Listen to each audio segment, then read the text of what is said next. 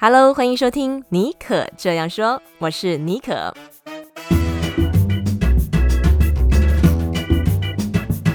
为你注满创意动能，你也可以这样说。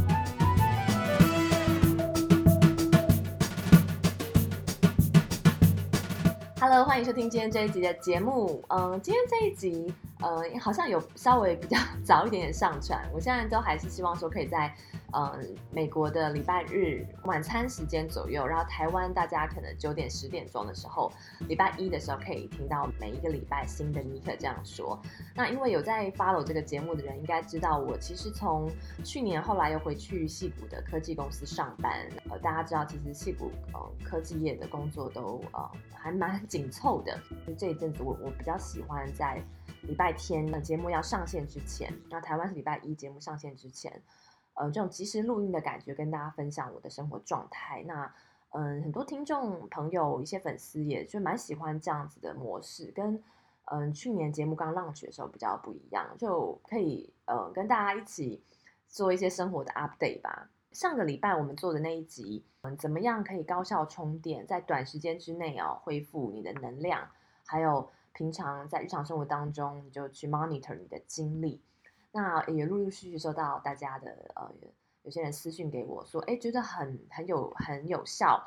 那其中一个是呃留言在 Apple Podcast，他叫做 Miss Chinny 啊，他说他听完第四十四集，啊，非常谢谢我分享如何短时间恢复能量的方式，他觉得很实用，嗯、然后从我的经验分享当中可以去探索他自己事业的第二曲线。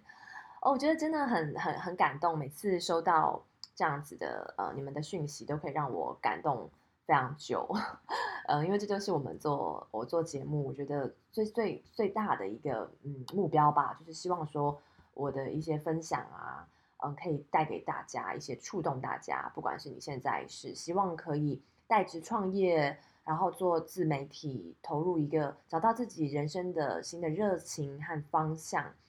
嗯、除了工作之外，其实我们真的还有很多的呃，人生还有很多的呃角度，还有可能性。然、呃、后，那在今天进入这个世界职人访谈秀之前啊、稍微快速跟大家 update 一下。有些人你可能知道，我七月份的时候去了一趟 LA，从 LA 回来之后，我前面两三个礼拜是在这个休整期、修复期，因为呃蛮累的，就是最近正职工作，还有我的呃个人品牌，就是我现在经营的这些自媒体啊，也是呃。就是收到很多各式合作的邀约，呃，然后我也是再去重新 tune 自己，说回到一个呃，到底什么事情做哪些事情是对我的这个目标蓝图，还有对我这个人的价值，以及我的呃跟我的兴趣和目标可以做一个结合。那同时也在同时去思考说，尼可这样说，这个节目开播一年左右了嘛？那中间有的时候我可能没有 update 那么勤啦，呃。但是尽量还是就是说，希望可以每周呃一更陪伴大家。呃，为什么会提到去 LA 啊？因为 LA 从北加州开去单趟就大概需要六七个小时。在这个过程当中哦，我除了听音乐，我就开始呃接触到嗯、呃、听有声书这件事情。那以前我有用过 Audible，那最近啊，我是用这个喜马拉雅的呃国际版的这个音频的平台哦，它上面其实真的很多内容。嗯，像我开就是就是去 road trip 的时候啊，来回我就嗯听完一本书和上完两个课程。那我就是在听呃梭罗，美国一个作家梭罗的这个《湖滨散记》《瓦尔登湖》，还有刘轩的这个精准说服力，以及美国的这个企业家 Tim Ferris 的呃特斯拉创办人 Elon Musk 的课程啊，都有在上面。我就哎在这个过程当中就听了这些课程，然后就觉得哇，等于是。嗯，让我解锁了这个阅读的新境界，所以我就很想要把呃 这件事情跟大家分享。我觉得，因为以前我是很习惯阅读纸本书的嘛，那没想到其实听书就听有声书，嗯，对于想象力的刺激，呃也是非常好，而且呃你可以节省很多时间。那我最近就是呃比如说泡澡的时候啊，我就会听发式优雅，提醒我自己说放慢脚步。然后那上面还有很多喜马拉雅的平台，还有呃很多中英文的 podcast，以及一些嗯独家的呃英文的课程啊，中文的课程也有。那这些课程在房外面都是要付费的。如果你也是一个喜欢阅读，或是想要让偶尔让你的眼睛休息一下，让耳朵来帮你听书的话，那我想要跟你讲一个好消息哦。嗯，喜马拉雅嗯很 nice，他们现在有提供呃尼可这样说的呃听众朋友读者一个三十天 VIP 的领取活动。那我会把它放在这个节目的 show note 的资讯栏，大家可以去看。好，那就是跟大家分享一下最近我爱上听有声书这件事情。如果有 follow 我 IG 或是 Instagram 的话，你搜寻这个 Nicole 尼可 N I C O L L E，我是 Double L 两个 L，尼可的尼是没有水字旁的尼。嗯，你也可以去呃了解更多要怎么样去兑换这个喜马拉雅有声书的这个试听的活动，我真的还蛮蛮推荐的，上面的内容很丰富。好，那我们现在就进入今天的世界职人访谈秀的单元。今天在可这样说现场的跟我连线的是一个我认识很久的朋友，然后也是我嗯，我刚加入换日线的时候，一位对我。蛮有帮助的一个作者啊，他叫任恩怡，他住在荷兰。那我真的很开心看到他在荷兰旅居这几年，然后他今天带着他的这个新生的 baby，他的第一本书《传到荷兰自然直》这本书，来尼可这样说的节节目现场跟大家分享他这几年从后来从美国搬到荷兰之后他的旅程。那我自己在看这本书的时候啊，我。我我觉得有很多东西都很触动到我，是因为这不只是一本写一个文化介绍或带你走出一个走入一个我们所熟悉荷兰的一些场景的一本书。我看到是一个，嗯、因为恩万，因为恩怡啊，他 background 蛮特别的，他是这个在荷兰的研究型嗯、大学任教，真的是就像他自序当中讲的，我觉得他是用一个业余的人类学家、教育学家的角度来。呃，书写或者是说去看到呃自己诠释这个客居异乡的身份的这种角度。那我们现在马上来欢迎这个恩万任恩怡小姐，来，要不要跟先跟大家打一声招呼？大家好，我是恩万。那其实恩万照着字面念就是 N 跟一嘛，一就是万嘛，所以其实就是我的名字。N 万就是恩怡，嗯、对，所以呃，其实我就是都是用呃真名在在写。在写，不论是写换日线，或者是呃，在网络上活动或发表。我们两个人算是认识也蛮久了，五六年都是网友的这个身份。我们算是第一批同时加入换日线的第一批作者。然后我一直印象很深刻的是说，有一次办一个活动，就是要寄互相寄明信片，然后就我们这两个就被兜在一起了。那个时候是我刚从德州搬来戏谷，嗯，没有多久，一两一年的时间，一两年的时间吧。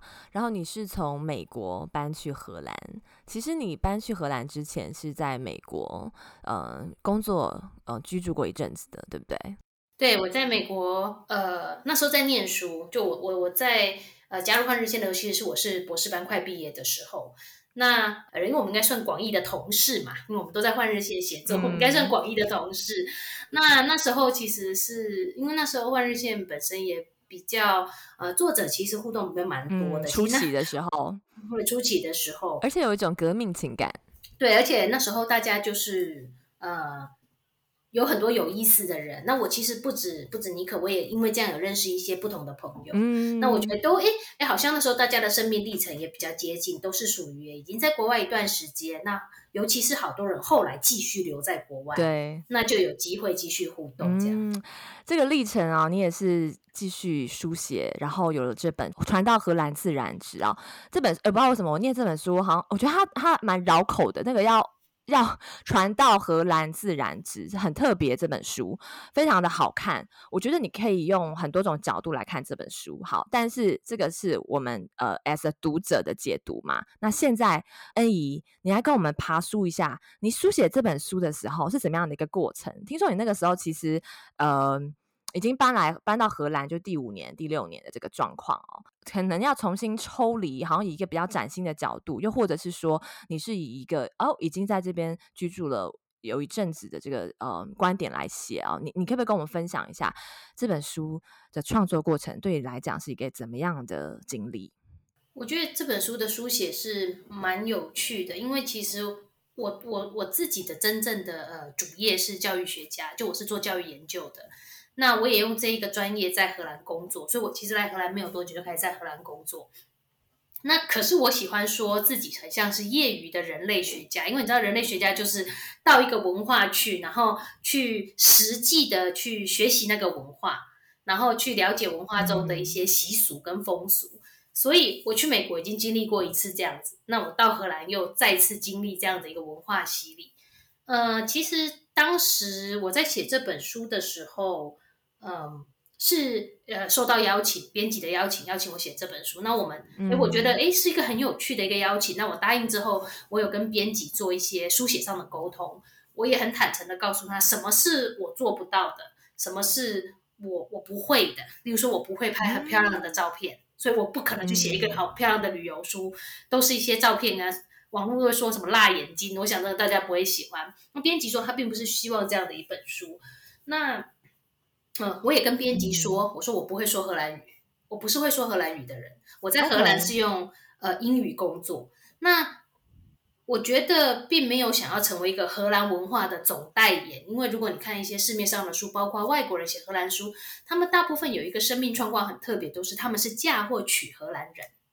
我先生不是荷兰人，嗯、我先生是美国人，所以这个我觉得是一个所谓的呃，可以说是写作上的限制。观点上的限制，可是它也同时很很一个很很好的呈现某一群人的生命经验，嗯、就是你像我这样来到荷兰，你不是嫁娶荷兰人，你是一个纯然的外来者的时候，你的生命经验是什么？所以我觉得只要把这个观点讲清楚，那我觉得其实也不算是一个限制，就是我很清楚告诉你，嗯、我只是我只是要分享我遇到的这些事情，所以在书里面我常常会有写到说，OK。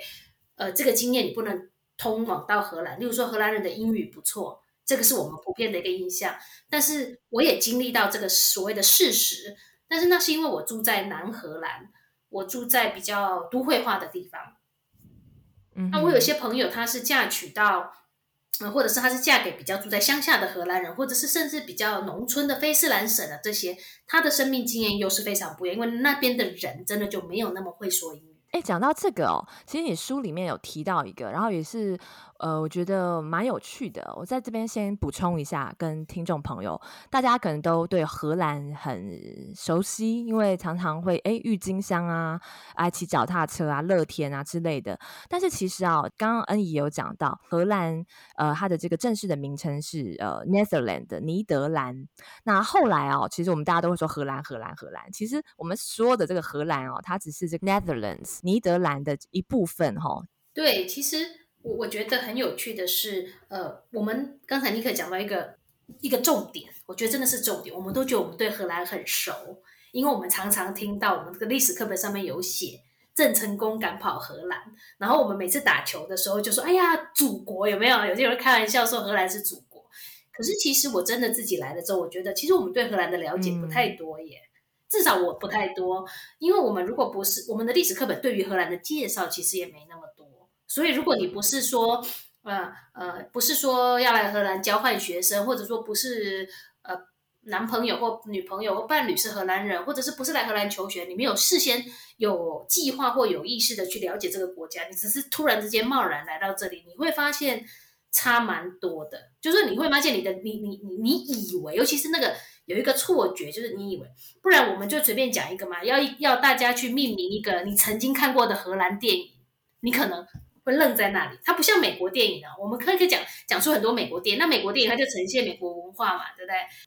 那这个荷兰跟尼德兰呢？那尼德兰就是 The Netherlands 是它的正式名称嘛。那他们希望，国政府希望能够证明，就是大家不要再称它 Holland，能够称它 The Netherlands，也是为了观光的需求。其实哦，其实是为了观光的需求哦。我这边看到的资料，我有稍微查一下哦。Correct me if I'm wrong。Netherlands 哦，它是在这个。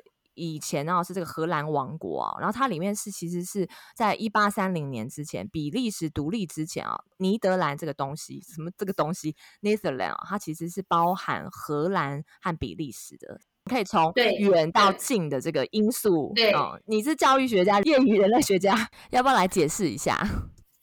其实。其实他的英语一直都是 The Netherlands，他的英语一直都是，那只是就是说 Holland 就是他的名字嘛，所以他在他自己的官方的网站，旅游官方网站也是写 The、嗯、The Holland。那但是呢，这个 hole 其实是省的名字，它是南荷兰跟北荷兰省的名字。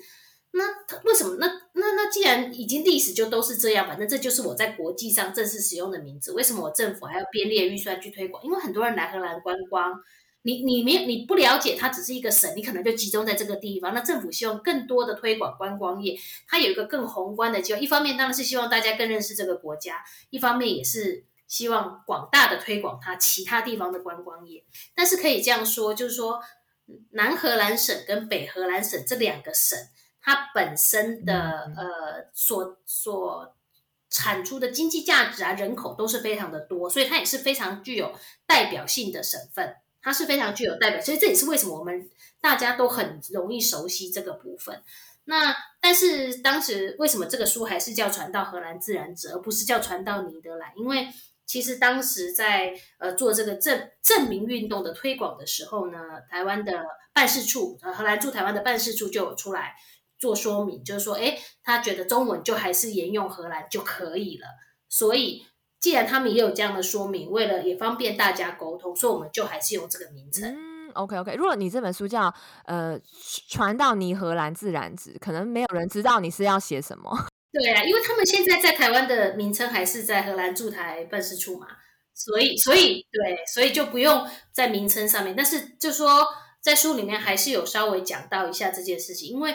你说荷兰人在不在意？我觉得他们也在意，也不在意。嗯，他不像我们，我们我们有一部分呃的有一些国家，他比较在意你你怎么称呼他。但是以像我们接触到的荷兰人，呃，他并不是很在乎你叫他荷兰人，或是你称他的 Netherlands。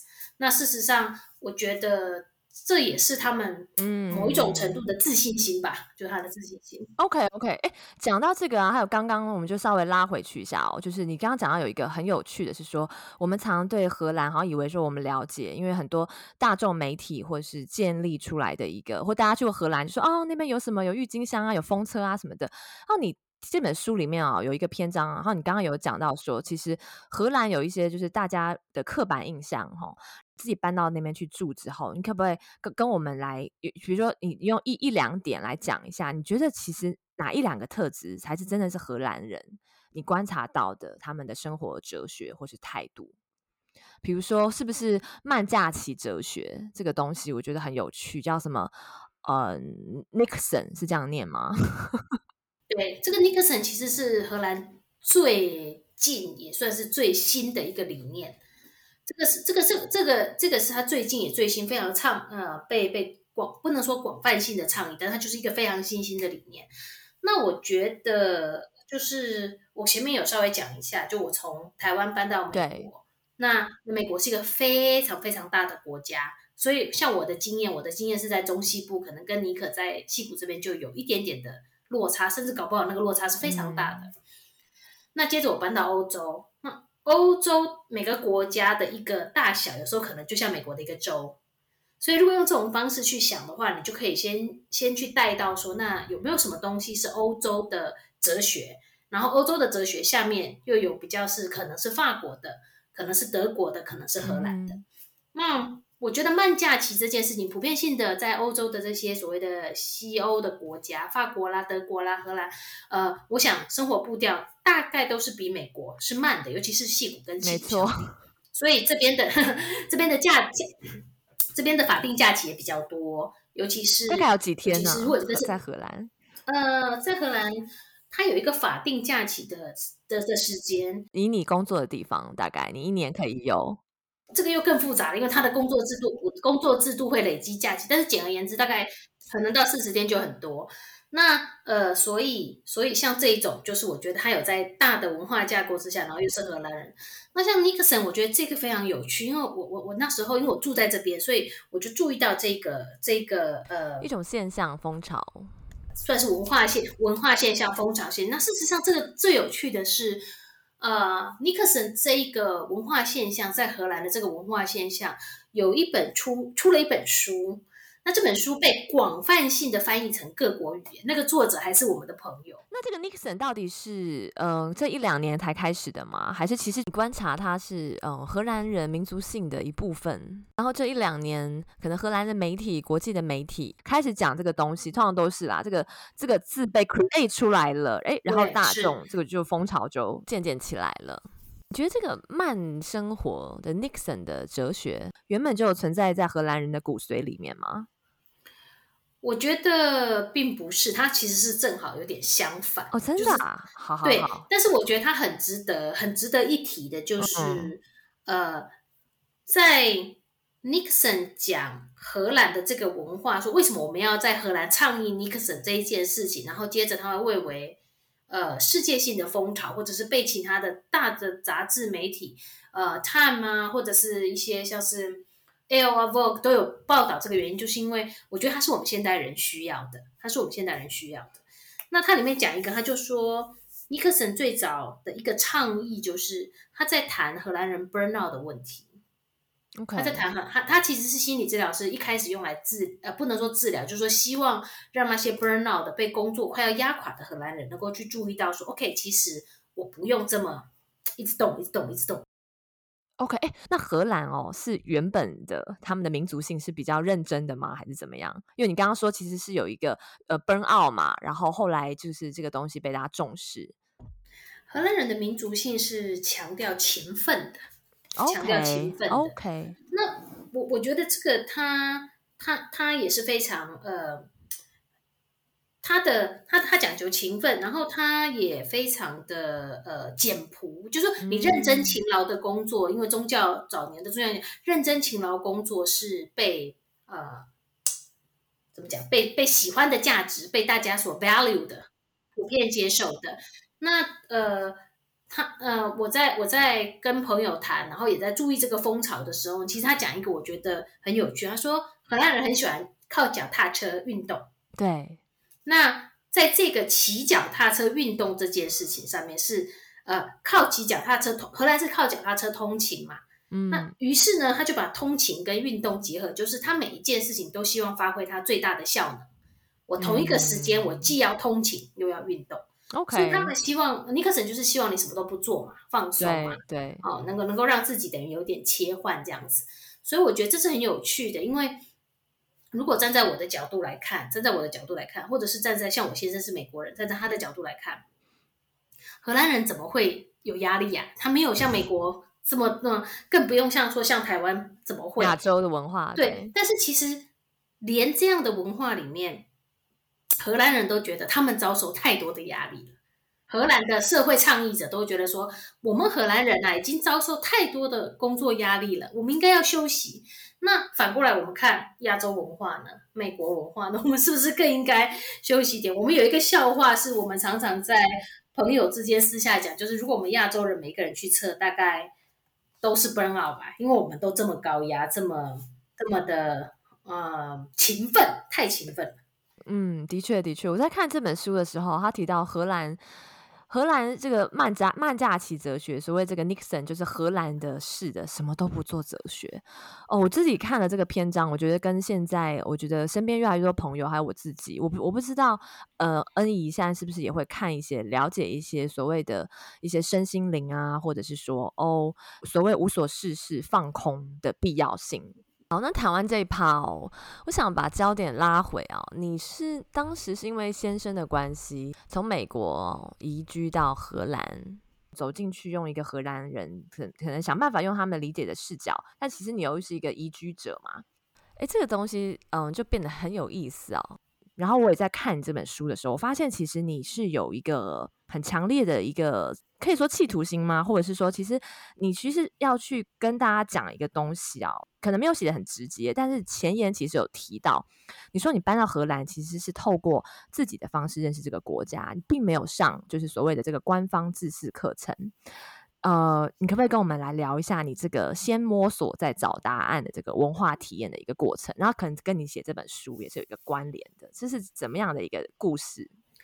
其实，因为我觉得，呃，当初我在跟编辑讨论的时候，其实我认为啦，就我认为，我们有些时候在接触到一个文化的时候，我们很容易就会觉得说，OK，好，呃，这个文化它很特别，所以我们这个是荷兰的文化，嗯、跟我们台湾的文化不一样。可是我的状况稍微有点不同，是我是先跑去美国住了一段时间，然后才来荷兰。所以，我如果把三个文化都摆在一起比较的时候，我就可以看比较可以看出说，OK，好，有些部分是台湾人跟荷兰人很像，有些部分是荷兰人跟美国人很像，有一些部分美国跟台湾是比较像，有一些部分是三个文化都比较，就我比如比可以比较的东西就比较多，我就不会只是好像要把两个比。对，好像不是两个人去比说，OK，谁好谁不好，这是第一个。嗯、那第二个是我去美国的时候是念书，所以我是一个博士生。那你知道博士生他入学的时候，学校就安排了很多的所谓的 orientation，教你怎么办开户，教你怎么做什么，然后甚至也有一些讲座告诉你说，哎，怎么跟老板沟通啊？如果你心里生病，你要找谁？那。我来到荷兰就不是，因为我来到荷兰的时候，你我已经是个独立的个体了。然后我来到荷兰的时候，我是还没有那时候还没在荷兰找工作，我就是跟随我先生移居。那我的工作在美国，我是人搬过来。但是我来到这里，那我有大把的时间，我要自己去安排认识这个城市，我要自己去安排认识这个文化，嗯、我怎么做？这就全部都由我了嘛？那自己决定，对我自己决定。嗯、那对，而且我没有任何的帮助，我没有任何的被帮助。我我没有办法，没有对不对？在学校，他带着你走，但他同时也在帮助你。某种程度上，他也是在传输所谓他们看到的美国或是世界是怎么样。对，那就是呃，在荷兰，如果你是英很呃在呃西欧啦，其实很多国家都有，不止荷兰，德国也有。那如果你是在这边，因为呃伴侣。不论是先生，或者是同居伴侣，或者是呃女朋友或男朋友，你要过来，你要取得荷兰这里的居留权，你要嫁给荷兰人，你要跟荷兰，他他会要你去上课，上语言课，上语言课。可是其实这个语言课，它并不是只是教你荷兰文而已，它也有教你，像是也会辅导你去就业，他会辅导你就业，这政府的好意，他会辅导就业就业，他会辅，但是这个其实就是一个文化的，就像你讲的文化价值观的传递。他觉得什么是重要的？他觉得什么是外国人要学习？其实也是会被 filter，是不是？有一些东西，呃、因为他的对，因为他他的目的是帮助外国人了解我这个文化价值观。可是其实他就是要你接受嘛，他就是要告诉你说，OK，如果你在荷兰，你就是怎么做？那遇到遇到什么事情你怎么做？遇到哪个问题你打哪个电话？遇到谁你怎么做？呃，亲脸颊是亲三次还是亲两次、嗯、还是怎么样？就是这些东西。但是我就说这个是有好有坏。如果如果你实际去看，就是我们怎么去认识一个文化是有好有坏。那我觉得，呃，以我自己很幸运的一点是，因为我来很快就找到工作。那我觉得工作你跟你的同事就是比较平行的，没有什么比较没有上对。因为我们尤其是在大学里面教书，其实同事之间也都很有经验、很开放，我们就可以谈、讨论跟聊。那这一本书在写作的时候，也事实上是疫情嘛，就去年是新冠那个 COVID 的那一年，那就也会让我带到这个反思，就是说我们在跟一个文化做互动的时候，做呃碰撞的时候，我们其实是呃有很多在那个融合的历程，它其实也是一种角力嘛，对。嗯其实这些算是比较 insider 的嘛，从一个教育者的角度，因为可能你的同事可能也是很多也是当地人，是吗？还是其实嗯各个国际的都有？那时候那大概组成分子是怎么样？我所有的同事都是荷兰人。呃，其实你刚才讲那个，我有一些都分享在我的专业上面，主要是在疫情一开始的时候，它就是一个很好的例子。在当初疫情的开始的时候，因为我去年有回呃二零二零二零年初我有回台湾，嗯、然后我就回来荷兰，那当时。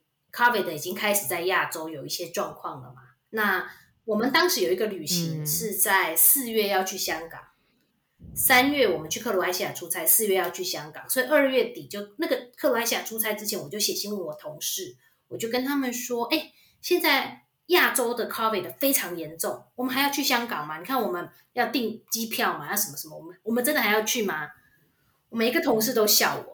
每一个同事都笑我，觉得我非常紧张，哪有什么大不了啊？这这哪是什么重要的事情啊？然后说，哎呀，传就是意思就是有点就是，哎呀，你不要紧张啊！如果真的这么紧张，我们一定会知；如果真的这么严重，我们一定会知道嘛。那到时候一定会取消。可是那时候我心里面是很不知道怎么跟他好好解释这件事情。嗯，我懂，对不对？可是我后来很快就发现到说，不是我同事，呃，不能说我同事呃瞧不起，或者是说不能说我同事呃呃轻忽了这个疫情，而是我后来发现到说，我们我们是呃说中文的人，所以我们事实上是可以看中国的新闻，也可以看香港的新闻，也可以看台湾的新闻。嗯、可是呃，我们也可以看英文，因为我们会说英语，所以我们可以看英国的《卫报》，我们可以看《华尔街》，我们可以看。呃，《Time》杂志，所以我们的讯息接收是非常多元的。对。可是对我同事来讲，他们虽然号称，也实际上也是非常有国际观的人，可是他们只看英文啊。他们可以看荷兰文跟英文，所以他们根本不知道中国，或者是不知道中文世界发生的事情，所以他那个判断会会会失准嘛。嗯，或者是说，可能他们因为一直生长在荷兰，然后可能看英文啊，荷兰文是他们主要。跟外界了解这个外界世界的语言，应该也是一个媒介，所以他们可能错过了一些诶其他的视角。所以你刚刚讲的那个，嗯，让我很有感。在美国也是住了很久，我不知道你那时候在美国是不是有这样的感觉？其实美国的不同的城市，尤其是比如说西岸啊、中西部或者是东岸，都是一个全然不同。的小世界，那加州算是比较 liberal 一点啦。那我是在西谷的话，又是大家可能接受度比较广一点。但是如果我以前在德州住过，一开始我去德州是因为念书啊，我念嗯、呃、去 UT Austin 德州奥斯汀大学念广告。嗯、呃，那个时候遇到的人可能是从美国各个城市啊，有一些国际学生啊。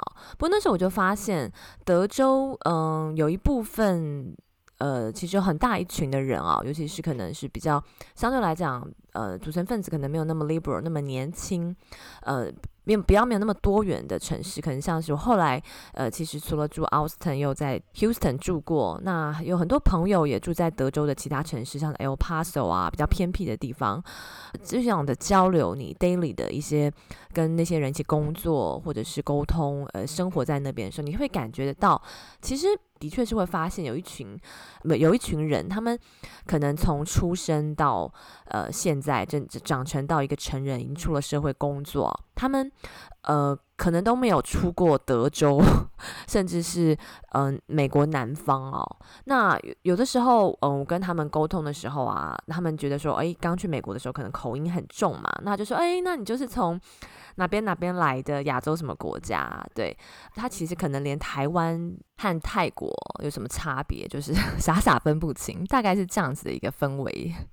可能有一些呃，在欧洲的有一一些人，他们也是因为自己语言和天生，他一出生他就是在这个地方，他可能也没有去像我们有做一些跨州、跨国家的位移，所以其实这这个东西也是跟他怎么去看世界、解读世界，那个语言和他天生的那个地理，他就是有了，就他就被 filter 了。那这个又可以回到，就是说你刚刚讲说你在写这本书，以及你在跟荷兰人，你去透过你自己的。眼睛自己去摸索、去体验这个跟荷兰共处、认识这个文化的这个过程哦。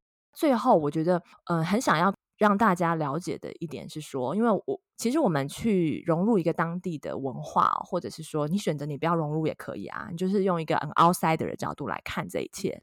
但是也有可能是说，在这个过程当中，它的很多 stage 会在改变的，就你心理状态，或是跟你当地的人，好，呃。就是会有很多的碰撞，跟每个阶段不同。你你自己觉得你现在是处在什么样 stage？我觉得呃，因为我已经在这边住了一段时间了，就是已经五六年了这样。嗯、就我们家，然后我们在这边也建立家庭，我跟我先生都有工作，我小孩都去上学，然后我们也有一些荷兰的朋友，我们有一些所谓的国际人士的朋友。呃，整体说来，我是非常喜欢这个地方的。我觉得它也给我们很多的机会，就我们有很多的机会去实现我们的梦想。那他对待我们这样的所谓的呃外国人啊，他从国外聘请过来的所谓的专业人才，他也有非常好的优惠。这个部分我是非常喜欢的。但是我觉得，同样的，我觉得呃。语言语言是一个很很重要的一个媒介，你互相去了解。我们事实上没有刻意的去学习荷兰文，所以这个部分会让我们要进入这个文化的内饰，会有一点点挑战。你所谓的内饰，内饰这个是什么？是什么意思？就是其实像荷兰的社会，不要说荷兰的社会，就是你只要想象到，就是一群人聚在一起，大家都是喜欢说母语的。嗯，即使你的外语非常好。就会英语非常，你一群人聚在一起，你就是喜欢说母语。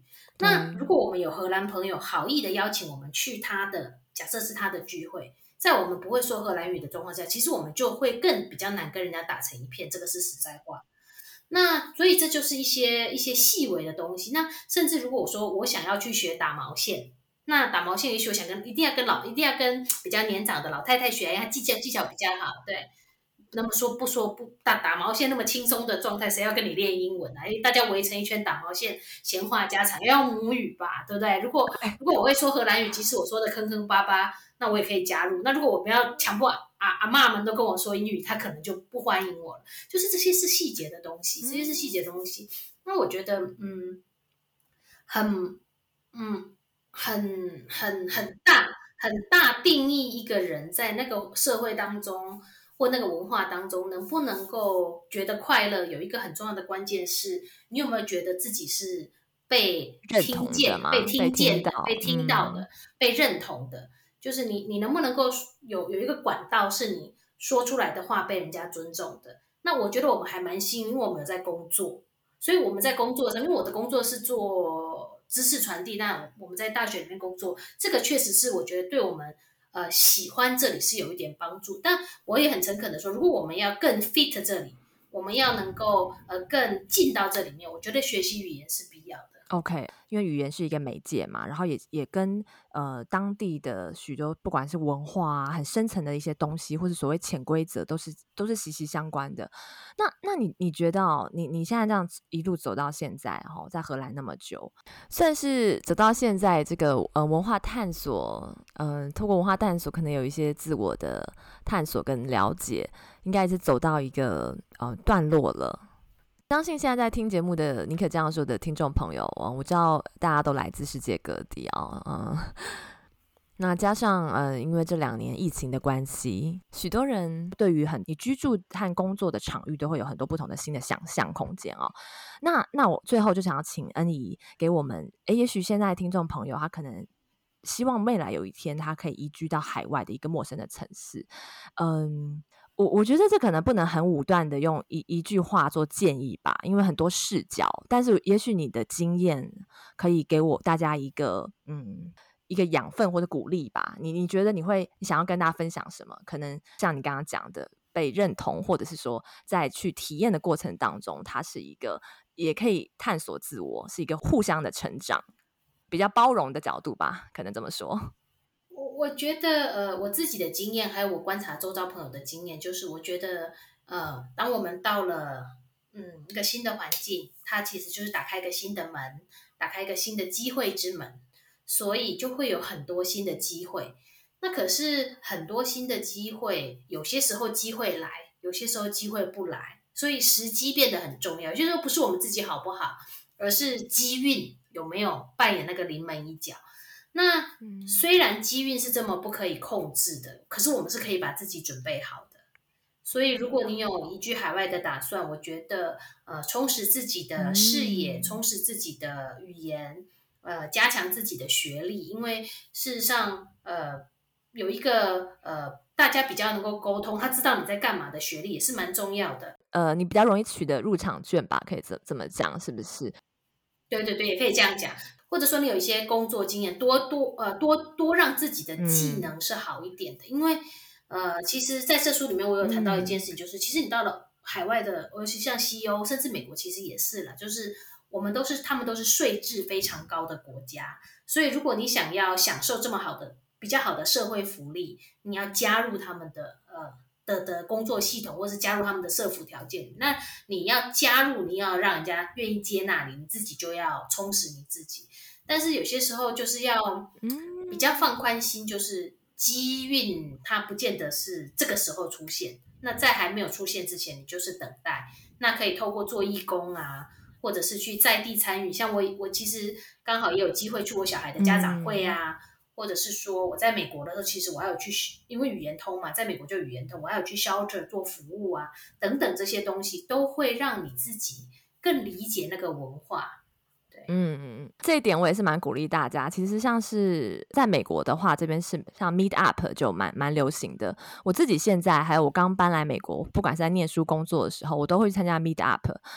呃，或者是像 Toastmaster，就是说，诶，一些除了是说可能是有呃比较是 NGO 的一些组一些组织或者当义工，你也可以去参加一些比较社团性的，可能交一点点钱一年，诶，他们可能是有一个共同的兴趣，从这个兴趣切入，跟当地人等于是好像有一个共同的语言。今天跟恩怡也聊了很多哦，我们有一阵子没有像这样子哦聊得这么深入了。嗯、呃，我们从嗯嗯恩怡她出书的这个过程，她怎么样从一个嗯、外来者没有被 文化文化灌输的这个角度去了解，以她自己的眼睛、她她的视角去抽丝剥茧，了解所谓的荷兰或者 Netherlands 的这个这个。国家和它的文化的故事，然后到最后，恩怡和我，我们都给大家这些建议，大家可以思考一下，在你心中种下一个种子。那也许当时机来的时候，you are prepared. Then you create your life or your dream。好，我们今天再次谢谢恩怡。那也这本书呢，嗯，传到荷兰自然值电子书也出了嘛，对不对？嗯嗯，对，嗯、是的。那在各大平台都有推荐这本书。那大家知道，我推荐的书都是我自己真的有看过。那如果大家想要更了解恩怡她的一些，哎，这个旅程走到哪里，可以去她的粉丝页恩万的田野笔记，然后或者是哎，可以去换日线看呃看一下，呃嗯恩万他最近在这方面有没有什么新的作品。好，那我们就再次谢谢恩怡，谢谢大家，谢谢谢谢，拜拜。希望你会喜欢今天的节目哦。如果有任何嗯让你有感动，或是你想要跟我分享你的故事，也许你现在正在经历一段嗯文化探索，嗯或者是在异地生活的嗯这个过程，我自己也是这样走过来的，不管是在求学、工作，嗯。到现在，其实有的时候还是会有一些文化冲击哦。我也非常欢迎大家可以私信我，你可以嗯到我的 IG 或者是脸书，到 IG 或者脸书搜寻戏骨 Bonjour 妮可 Nicole，我的 Nicole 是 N I C O L L E double L，妮可的尼是呃泥土的泥，没有水字边。那非常呃期待大家可以嗯跟我继续进行各种交流，那我都会在第一时间。嗯，回复大家。最近是用 IG 比较多。嗯，好的，那也不要忘了哦，就是呃，如果喜欢听呃有声书的朋友，或者想要尝试一个让可以让眼睛休息一下的阅读方式，我们现在嗯和喜马拉雅有在合作，要送大家这个呃三十天的 VIP 免费领取活动。你可以到这个节目的资讯栏呃 Show Note，或者是到我的粉丝页呃。A G 或是戏骨本周可以看要怎么样领取啊？只有呃这呃三十天，呃行动要快哦。好，那呃我们就下次再见，祝福大家有一个美好舒心的一周，拜拜。